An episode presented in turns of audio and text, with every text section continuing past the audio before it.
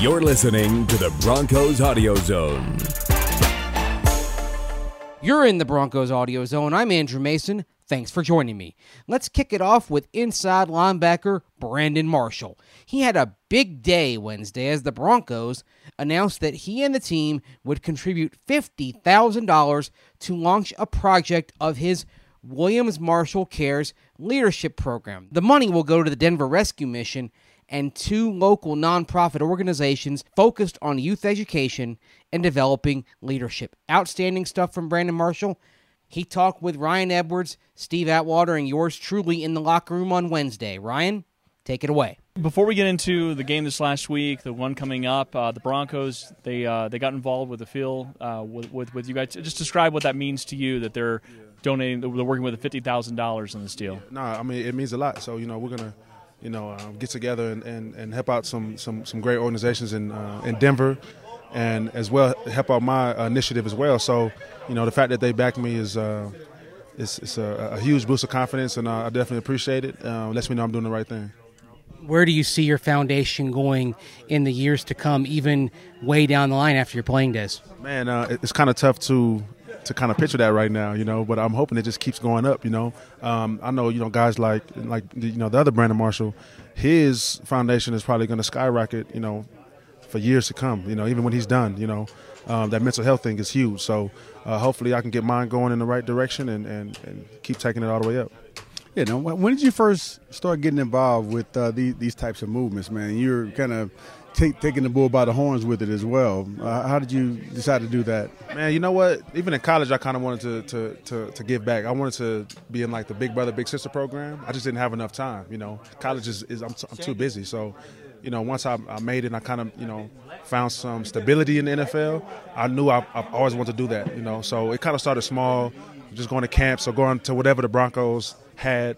Then I was like, okay, you know, maybe I can get my own foundation, you know, a mentorship program. Since I wanted to be in Big Brother Big Sister program, uh, I want to be a mentor in essence, right? So I want to. Um, I started my own mentorship program. So then I was like, okay, how can I even further this, right?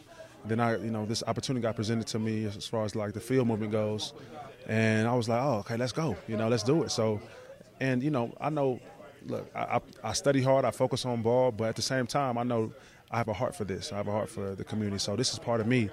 And so as long as I'm playing this game, and even after I'm playing this game, I will continue to do stuff like this. That's really awesome and good. Really cool. The Broncos are getting involved in it as well. All right, let's uh, get to a little, little football. Talking about the uh, game against the Chiefs this last week before we moved to the, the, Jets. How did you feel like the Broncos defense played? How did you guys feel like doing executing the things you wanted to do, slowing down Travis Kelce, etc. You know, we played great defense for about three quarters, man. You know, maybe three three quarters plus you know, then the last couple drives, man, they was just throwing the ball on us. Uh, they moving the ball. We were up by 10. I think it was 23-13. I'm not sure how much time was left. But then they just started moving the ball, man. And, you know, it still haunts me that second and 30, you know. I think defenses win that at least 98% of the time, you know. Three downs to get 30 yards, you know. But the first one, they got a huge chunk. They got 23 yards in the, on second down, man. That's crazy. So, um, you know, I know I, I, I, thought I played pretty well um, in the past game, but I gave up those two catches in the, the third or the fourth, I forgot, to Travis, man. So that kind of haunts me as well. So, you know, we just we got to move on. You know, we got to move on. We got the Jets in, in, in, a few days and got a short week, but it's you know that one was tough to tough pill to swallow. What steps do you take to move on and get past that? Yeah, man. I think you know, you know, like Von, Von was saying today, man. We got to bring that same energy that we brought to practice all last week. That same energy, man. That same focus and that same drive, man. And uh, you know, learn from our, our, mistakes. You know, I think we didn't get the chance to watch the film together because it's a short week, so we watched on our own, right? We watched on our own, and we saw what we did wrong, and um, you know, we know the techniques we got to clean up. So we're just gonna bring that same energy we brought last week to practice and attack uh, this week, and I think we'll be fine. So what, what can you say that you guys learned from that particular play, and what do you think the team could do differently next time in that situation? Oh man, that, that second and long, you know, um, you know, everybody's got to do their job. You know, everybody has to just do do their job. You know, no matter what the play call is, you know, we got to do our job, be focused on our job throughout the down. Um, we have to know that we have a, an athletic quarterback who has a, a, a hell of an arm, man. He threw that ball on the rope, first of all, running out to his right, threw it on the rope. So the fact that he's athletic and you know and he can throw on the run, you have to know that. So we have to plaster, right? We have to, that's what we call it. We got to plaster, man. We got to stay on the receivers, because you know we know when he gets out the pocket, man, we got to stay because he can he can make the throw from anywhere. You know, he made a left hand throw in the game. You know, it's just it's just wild, man. So the guy is talented, um, and we play those types of quarterbacks, man. We gotta gotta be on our game. Yeah, and, and, and on that, and Vance Joseph talked about it in the press conference yesterday. Talked about contain and, and like how difficult it is for you guys to stay plastered when uh, basically he he wants to get out of the pocket. That that's clearly what it was, and he set a record for 192 yards passing outside of the pocket. It's the first time in like 10 years that a quarterback has done anything like that. So I mean, you, you come off a game like that, and then so you say, okay, well, for future, that's what we can do against him because you're going to see him again this year. But in generally speaking, I mean, how, how difficult is that playing a quarterback like that? You know wants to play outside the pocket. It's definitely tougher. You know, um, the traditional quarterbacks, you know, like Tom Brady, you know, they make all the throws, but he won't extend the play. You know, he's not going to necessarily extend the play, man. So, um, not saying you gotta you can relax in coverage, but what I'm saying is, you know, when you got, uh, uh, you know, Patrick Mahomes, that type of quarterback, right? You have to be focused, you know, even longer than you than you would if you're playing a, a Philip Rivers. You know what I'm saying? So we got to know that. You've got a gear shift then this week going against Sam Darnold, a little more of a pocket passer. What do you see from him on film? Yeah, I mean, he's definitely a pocket passer. He's young. Um, I think he can make all the throws, man. Uh, he can make all the throws. He's still young, so we hope to, to, take advantage of that. But I think he's still a good quarterback. Um, I think he has all the tools, man. He's athletic. You know, he has all the tools to, to be a great quarterback in this league, man. Um, you know, we just know that right now he's young. We just got to take advantage of that, which is crazy. Uh, Patrick Mahomes is young, right? you know what I'm saying? And he's doing his thing, but you know, I think it's just two different two different players, two different schemes as well. So you know, we just got to take advantage of it, man. And um, you know, uh, I think first and first first and foremost, we got to stop the run. I think coaches just want to make the young quarterbacks feel comfortable. Um, you know, with the run. Um, I guess we're running the ball, so you know, I think that's what they're gonna do. Um, you know, our old offensive coordinators, the run game coordinator you know, Rick Dennison. So we got to look back because he was with Buffalo last year. They beat us. Um, you know, they ran a lot of bootlegs, a lot of bootlegs. The, the, the different run game that they had, I think he's going to look back and say, okay, this works against the Broncos. You know, I coached there, so we got to you know be on top of our game. Would you say that the team has done a great job of, you know, kind of learning what they could on a kind of short week this week too from that Kansas City game and and you know are ready to move forward, or do you think there'll be still be some lingering on because it was such a close game and yeah. you know such a great game plan. Uh, I think I think today's the last day that anybody would have any feelings towards it. You know, we had the team meeting, coach talked about it, and, and now it's time to move on. You know, um, luckily it's it's a short week, but luckily the offense isn't as complicated as Kansas City.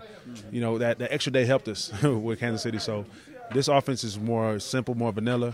Um, you know, um, I think it's more straightforward. You know, obviously we got to you know, be on our piece of cue because this is the NFL. They got great runners, Crowell, uh, Bilal Powell, um, and, and he's making plays.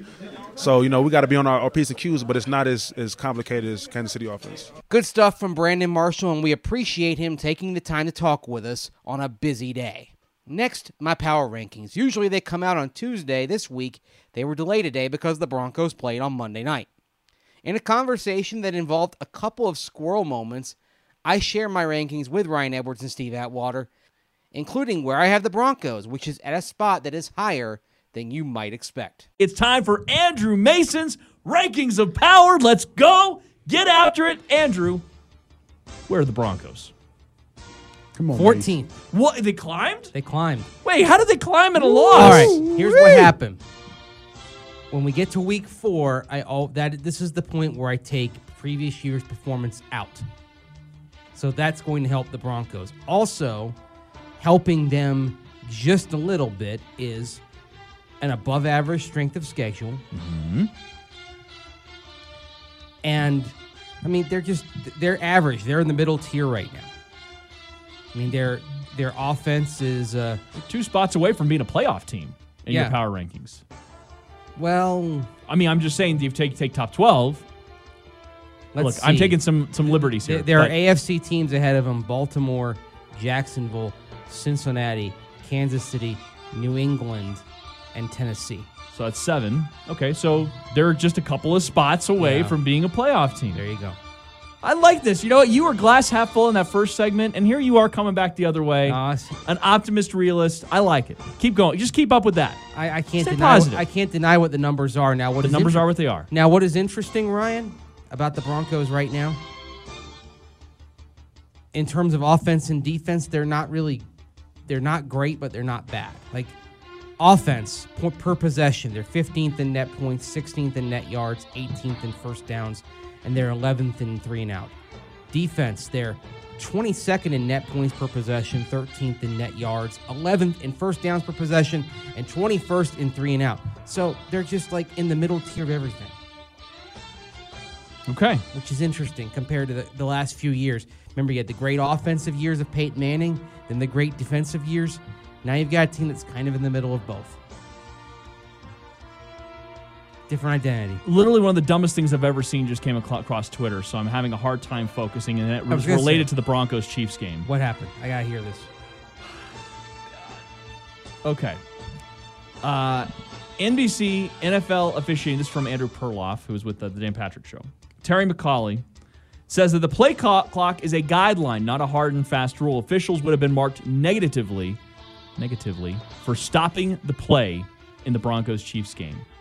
They would have been marked negatively if they would have stopped the play before the snap when it got to zero What does that mean, marked negatively? because there's a grading system for these re- the, the officials after the game and this grading system that can affect their pay can affect if they get to play they get to uh, be refs in primetime games or super bowls or playoffs. So there's a grading system afterwards and he's saying that a ref would the, the, the officiating crew if they would have actually blown the whistle and stopped the game when the clock struck zero on the play clock, they would have been marked after the fact negatively. Why would an official even? That's BS. Why would why would they So ever they got even so, blow they a got, whistle? so they got a check mark for yes, not calling it. Yes, Come on, man. literally one of the dumbest in my life. I'm Come on, man. I am dumbstruck. Why even have the freaking play clock? Oh oh if it's just a guideline, why even have it? I mean, it's like soccer where the, the clock on the scoreboard, it's not actually the clock. The referee has the clock. He's keeping the time. He can decide whenever the freaking game ends. Hey, man, I know this is a serious moment, but Mase, I dreamed about you, man. What? I really hope it was a normal. yeah, yeah, yeah, yeah, yeah, Wait, hold on, hold on. hold on. Hey, hey, Do you hey. want to explore what? I dreamed. I, no, I'm serious. and I, and I, I, I, I, when I woke up, I thought about it. I'm like, damn, I dreamed about Mase. I got to remember to say something about it on air. So What was the dream about? I'm sitting by my car. I'm out by a park somewhere, and um, and you you you get up, and you're about to get out of your car, and you say, "I'll walk when I when I I walk when you get from behind my car." There was a guy behind your car, and you yelled, and Oh yeah, it kind of woke me up, and you remind me of that when you yelled. I'm sorry. that's okay. But yeah, Mase, I- I'm sorry, man. I get to a point where I'm pushed and I, I, I fight back. I'm I'm like a cobra. This might be my favorite segment we've ever had. Is- like hey. literally in the history of the show. I think I I think that explanation from Terry McAulay blew about 20 microchips in my brain. I mean, I, I That like- is so freaking stupid. I just put it up on Twitter. I quote tweeted it saying this might be the dumbest bleeping thing I've ever seen. Well, Mase said, uh, the grading system is flawed and needs to be fixed. Play clock, just a guideline. Why Oh wow, it? Ridiculous, stupid. Farcical. No, man. Okay, so That's unreal, man.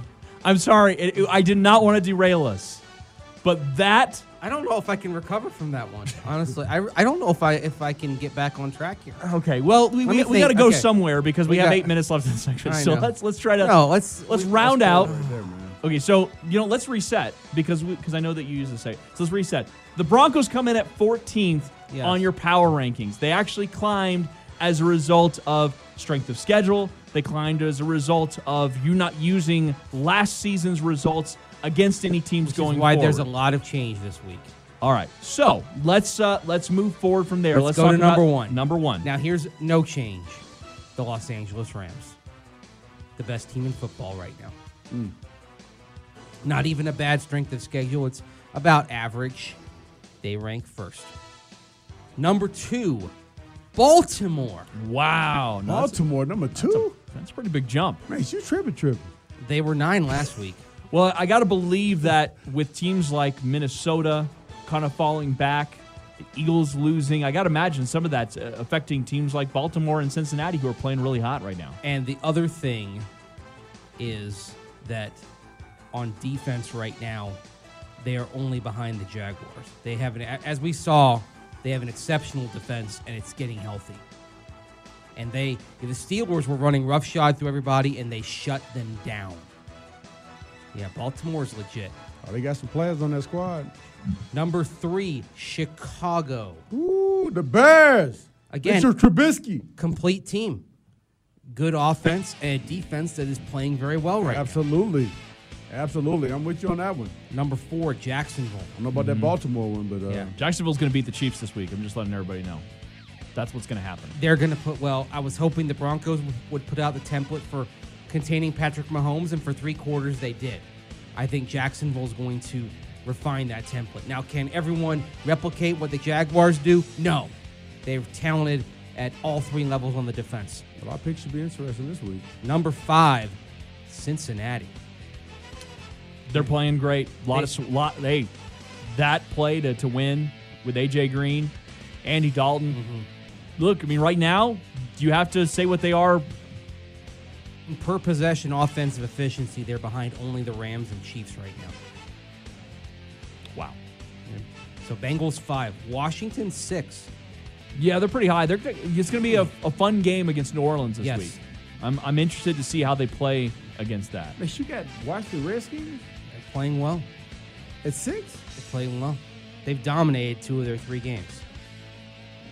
Okay. Seven, Carolina. Eight, Kansas City. Oh, two Again, teams with a bye last week, both uh, yeah. pretty high in your top ten. Yeah. Okay, keep going. Eight, Kansas City. Why eight when they're unbeaten? Because their defense is as bad as their offense is good. So their overall offense defense efficiency ranking is actually slightly in the negative. But they've won four. That counts for something. Uh, their strength of schedule uh, isn't bad. That counts for something too. It's, it's mediocre. So they're eighth. New England nine. Green Bay ten. New Orleans eleven. Tennessee still down there at twelve. Thought they might be a bit higher, but right now they're actually not a very efficient team. They're They below- didn't play a great They're game. below average on offense, below Yeah. average on defense. Yeah, they didn't play a great game. but they're finding ways to win, and also point differential. They're just right there, uh, right there in the middle. So nothing spectacular, even though they're three and one, and have played a reasonably tough schedule. I think they may look better as Philadelphia improves. Philadelphia's 13, Denver 14, Dallas 15, Chargers 16, Houston. Really surprised how they bumped up 17. Pittsburgh 18, San Francisco 19, Seattle 20, 21 Indianapolis, 22 Tampa Bay, 23 Miami. Boy, they just fell like a stone in water with that performance last week at New England. Across the board, bad, bad, bad. Shredded on defense, inert on offense. And hey, they got the ball moving late, but I rule out possessions that happen when you're down three, three or four, four scores in the fourth quarter. Atlanta 24, Oakland 25, Jets 26, Vikings 27, Browns 28, Giants 29, Lions 30, Arizona 31, Buffalo 32. You know what I did like about Arizona and Buffalo are very close to each other, and Yeah. they are they are way back from mm-hmm. 30. There's a the biggest gap in the rankings is from 30 to 31. Yeah, and I noticed they're right around Pittsburgh, San Francisco in there. I noticed just a kind of a clump of teams that are all kind of middling. Yes. They could maybe move up a little bit, but some of those are just going to stay back. I mean, I don't I don't know. I mean, actually, it's a pretty high ranking there for San Francisco, and then they play, played well with Beathard. I'm not discounting them, and, and you know that Kyle Shanahan's going to call good games, Okay. but Here's the thing: in this power ranking, mid, middle of the pack, mid tier is zero. Okay, Denver's at zero point three. The Rams are at fifty six point two at the top. The Bills are minus forty nine point seven on my ranking index at the bottom. And all that makes the Broncos average with a chance to get better. We'll get into that when we go horsing around on Friday. Until next time, this is Andrew Mason saying take care and thanks for listening.